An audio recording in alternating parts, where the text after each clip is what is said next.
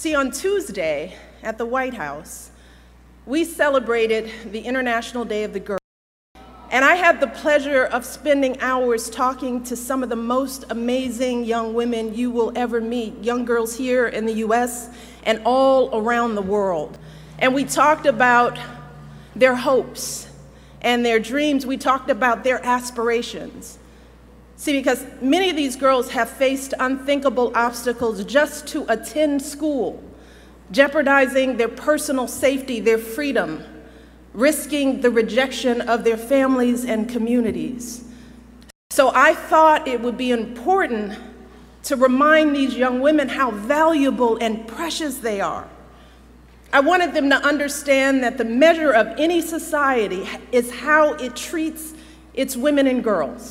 I told them, I told them that they deserve to be treated with dignity and respect. And I, I, told them that they should disregard anyone who demeans or devalues them, and that they, they should make their voices heard in the world. Welcome to the Fragmented Whole, where we piece together the news and self. I'm your host, Amarachi Anacronye, and I'm honored to share this weekly podcast series with you. The fragmented whole examines the isms and phobias that unite and divide us interpersonally, interpersonally, and geographically. In each episode, we examine how these ideological frameworks play out in current events and pop culture, and hopefully gain a deeper understanding of how we, one, see and treat ourselves, two, see and treat others, and three, act as social agents of change. The opening remark for today's episode was made by former First Lady Michelle Obama along the 2016 presidential campaign trail.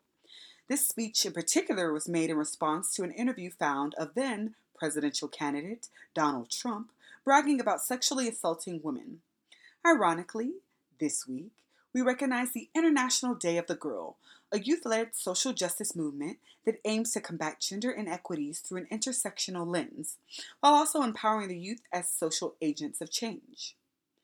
We also recognize a major scandal where a white, wealthy, and powerful man was allegedly accused of sexually assaulting and coercing women. Over the past week, we have witnessed how the narratives of women, particularly those of color, have revealed long held sentiments of misogyny and racism. In this week's episode, by analyzing such topics as the hashtag Women Boycott Twitter movement and the counter protests of hashtag Women of Color affirmation, we'll explore how these sentiments of women of color have been undermined, undermined and silenced systematically, and more importantly, how women of color have resisted such silencing.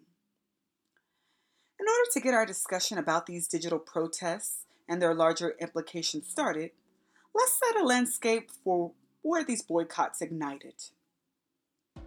Like political commentator Bill O'Reilly, Fox television executive Roger Ailes, and businessman and television personality Donald Trump, Harvey Weinstein, Hollywood producer and former CEO of the Weinstein Company, has been alleged by a number of Hollywood actresses of sexual abuse and accused of covering it up with money for nearly two decades. My mom always says what's done in the dark will come to the light, and Weinstein's dark sexual history is coming to the light.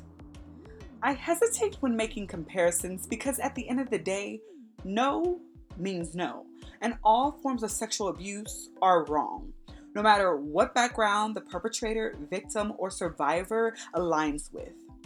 Men and women can be perpetrators, victims, and survivors of sexual assault. And sexual abuse and, per- and perpetration is not just limited to cis bodied, cisgendered, able bodied, heterosexual men and women. Now, just to play devil's advocate, I know such black male celebrities as Bill Cosby and R. Kelly have been involved in allegations of habitual sexual coercion of women. They are privileged with wealth and fame, and, and I'd argue their fame and what it symbolizes, particularly Bill Cosby's with The Cosby Show, has afforded them continued success, which is problematic in and of itself. But This discussion is also another episode in and of itself. Let's take a rain check on this topic. Unlike the aforementioned black and white male celebrities, many black heterosexual males, particularly those without the privilege of fame and media manipulation, have been wrongly accused of sexually assaulting women due to oversimplified historical stereotypes of black males as sexual perpetrators. Whether wrongly or rightfully accused of sexual assault, many black males are not afforded the privilege that many white males have due to their race and receiving a second chance, let alone having the audacity to ask for one and actually be supported in obtaining another opportunity to redeem their professional reputations and social rapport. Let's take a listen of what at what I call second chance requests or what I also like to call, excuse my French, I don't give a damn. I'm a I'm a powerful man. Request. We're glad to see you're doing okay. Thank you. Guys, I'm not doing okay. You're not? I'm trying. I gotta get help, guys. You know what? We all make mistakes. Second chance, I hope. Okay? This tape is generating intense interest. In just 48 hours, it's become the single most talked about story of the entire 2016 election on Facebook with millions and millions of people discussing it on the social network.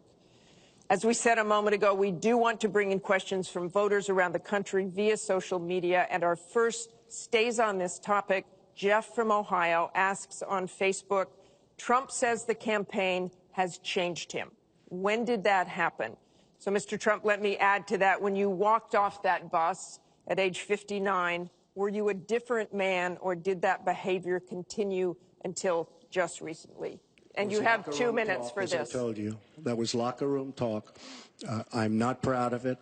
I am a person who has great respect for people, for my family, for the people of this country, and certainly I'm not proud of it. But that was something that uh, happened. If you look at uh, Bill Clinton, far worse, minor words, and his was action. His was what he's done to women. There's never been anybody in the history of politics in this nation that's been so abusive to women. Now that we've gotten that out the way, let's talk statistics about sexual perpetrators and victims, survivors, demographics. According to the Rape, Abuse, and Incest National Network, 57% of rape perpetrators are white. 50% of rape perpetrators are 30 and older. And one out of every six American women have been the victim of an attempted or completed rape in their lifetime, compared to one out of every 10 males. Harvey Weinstein falls right into the statistics of being a perpetrator of sexual abuse.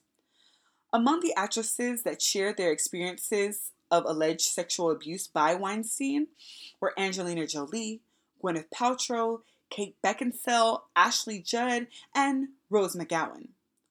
Rose McGowan, famous for her role on the television show Charmed, issued a number of tweets about being raped by Weinstein. One of her tweets included a private phone number which went against Twitter's terms of service and resulted in the temporary suspension of her account for 12 hours. In response to her account's brief suspension, the hashtag Women Boycott Twitter movement was born. While McGowan did break Twitter's terms of service, allegations of sexual assault should never be silenced. And there were a number of alternative ways Twitter could have responded to her. Despite Twitter's treatment of the situation, I struggle to feel sympathy for McGowan. Not in regards to her allegation of experiencing sexual abuse, but in regards to the hashtag Women Boycott Twitter movement, which stood on the pro- premise of boycotting Twitter on Friday, October 13th. This movement was based on one individual's experience of silencing and mistreatment, and that individual happened to be a white, famous, and wealthy woman. I am definitively and unapologetically revealing my bias when I say that women of color have been silenced and marginalized for centuries globally, particularly in the United States of America. While I do not align with hashtag women boycott Twitter movement, I did stand in solidarity with the hashtag women of color affirmation movement and the sentiments of such black female figures as Ava DuVernay, Amy Saul, and the hashtag creator April Reign. When we look at such other movements as, say, feminism or white feminism, women of color, particularly women of the African diaspora, have always stood at the margins and have not been recognized or placed as key stakeholders in mainstream movements. Women of color have always had to carve out separate and custom spaces for ourselves, and because of this, the world has been gifted with such ideologies as womanism. In the same light, the Women of Color affirmation hashtag was created to shine a light on how many black women and women of color in general have been silenced in the mainstream, but have not been offered the same showings of camaraderie, sisterhood, and support as our white female counterparts. Furthermore, when it comes to narratives of sexual assault and strategies of support and healing in the aftermath, silence should be broken, not promoted. Two prime examples of women of color that are survivors of institutional attempts of silencing in regards to their use of Twitter are comedian and actress Leslie Jones and sports commentator Jemele Hill. Let's rewind.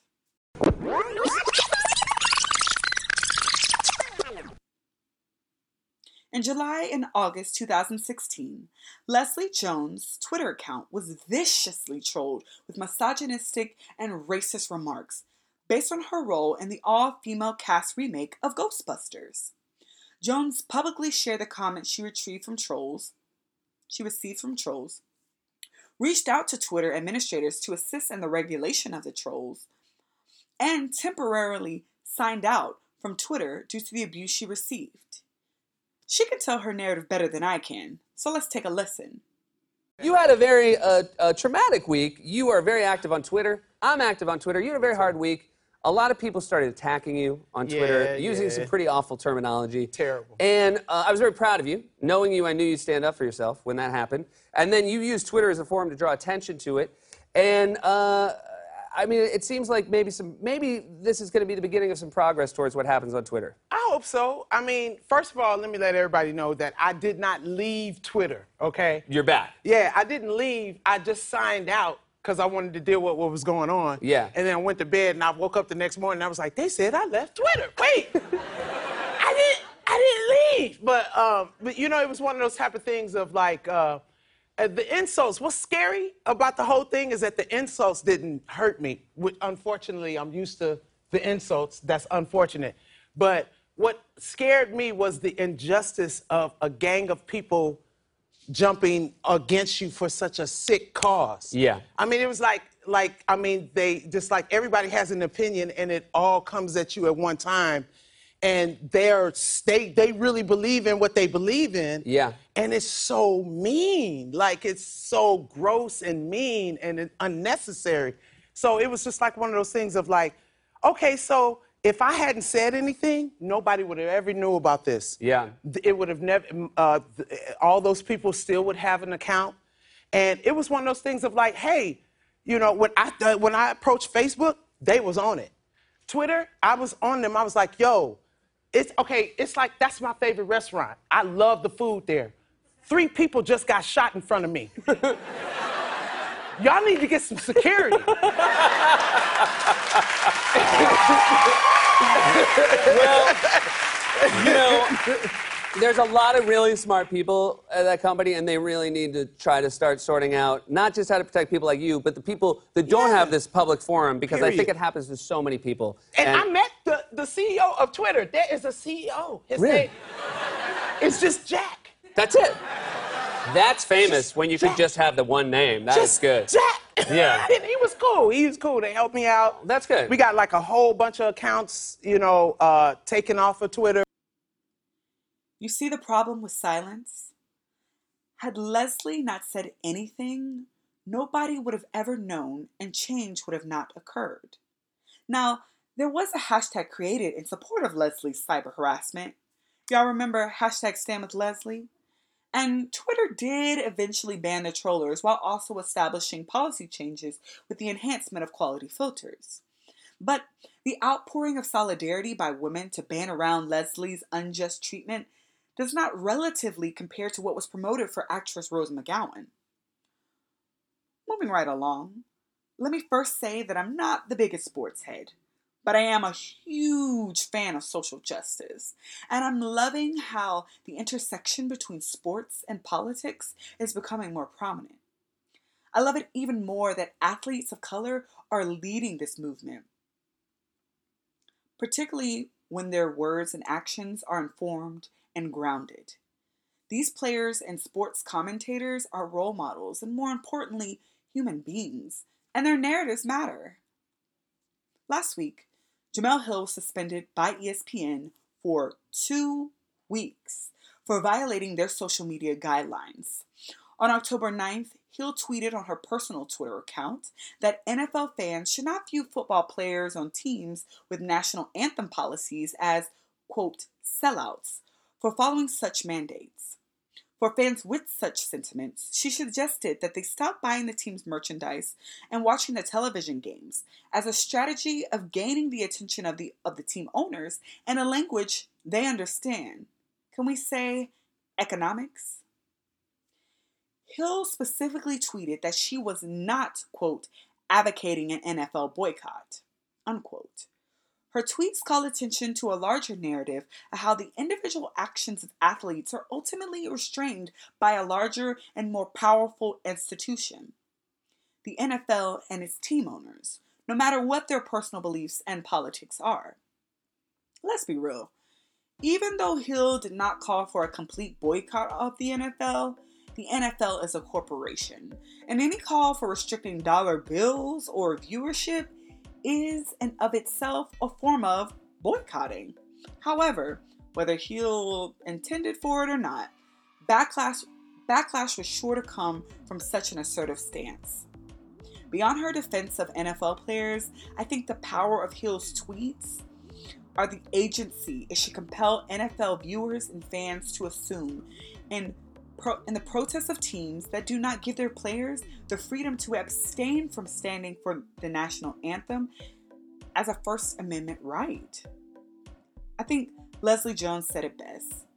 Hate speech and freedom of speech are two different things, and a call for people to think and act for themselves is not unpatriotic, undemocratic, or hateful. When the leader of our nation exercises his freedom of speech by promoting putrid rhetoric of hate under a guise of nationalism and patriotism. But he gets away with it because of his wealth, his gender, his race, and his power. It is movements like hashtag Women of Color Affirmation that brings to light how we must unite in solidarity over the causes of people of color who have been historically ridiculed by the media and silenced by institutions and policies to eliminate our personal agency and promotion of collective mobilization. Now, this episode has been all about the resistance of color of women of color to institutional and systemic silencing and I couldn't wrap up this episode without shining a light on Congresswoman Nydia Velázquez. Last week, we discussed the minimal assistance of the Trump administration to Puerto Ricans, American citizens, in the aftermath of Hurricane Maria. Congresswoman Velázquez had a few choice words for Housing Secretary Ben Carson to pass along to Trump. Let's take a listen. To kick fellow citizens when they are down is shameful. I'm the only member who is a Puerto Rican American citizen who sits in this committee. So since I don't have the pre President Trump uh, in front of me, I just would like for you to let him know how shameful all the tweets that he put out this morning, how offended and insulted I am as an American citizen. And uh, I would like to suggest that the president get some history lessons regarding the Puerto Rican relationship with the United States. In 1898, American troops invaded Puerto Rico. American troops took over Puerto Rico. So Puerto Ricans didn't invite the United States armed forces. It was invaded.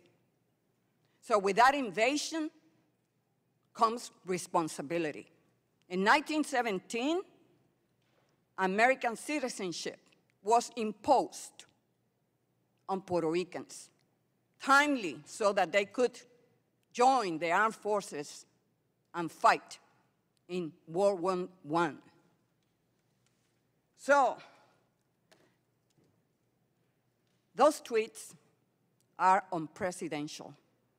The most basic fundamental responsibility of the President of the United States, the President of the most powerful country in the world, is to show up and make and provide the assistance and the relief that American citizens need. They don't need this type of insult. And by the way, why is it that he doesn't put the same tweets when it comes to Texas or Florida? Huh. Continued food for thought. I want to thank you all for tuning in to this episode of The Fragmented Whole as we explore the ties that unite and divide us to ourselves, our peers, and the environment. Shout out to Marshallese Jedi for the music used throughout this episode, and Squarespace for the website design and assistance. I'd also like to reference the Seth Meyers Show and the Wendy Williams Show as sources for the sound clips. Be sure to follow The Fragmented Whole on Facebook and Instagram, IG, at The Fragmented Whole, W H O L E, and Twitter at fragment underscore whole. You can also find this info on the official website, www.thefragmentedwhole.com. You can also follow me on Instagram, IG, at hella underscore chic. That is C H I C, and Facebook at Amarachi Anacronye. Tune in next Monday for the next installment of The Fragmented Whole as we piece together the news and self. Until next time, I'm Amarachi, a fragmented whole, and I'm signing out. Be safe, y'all.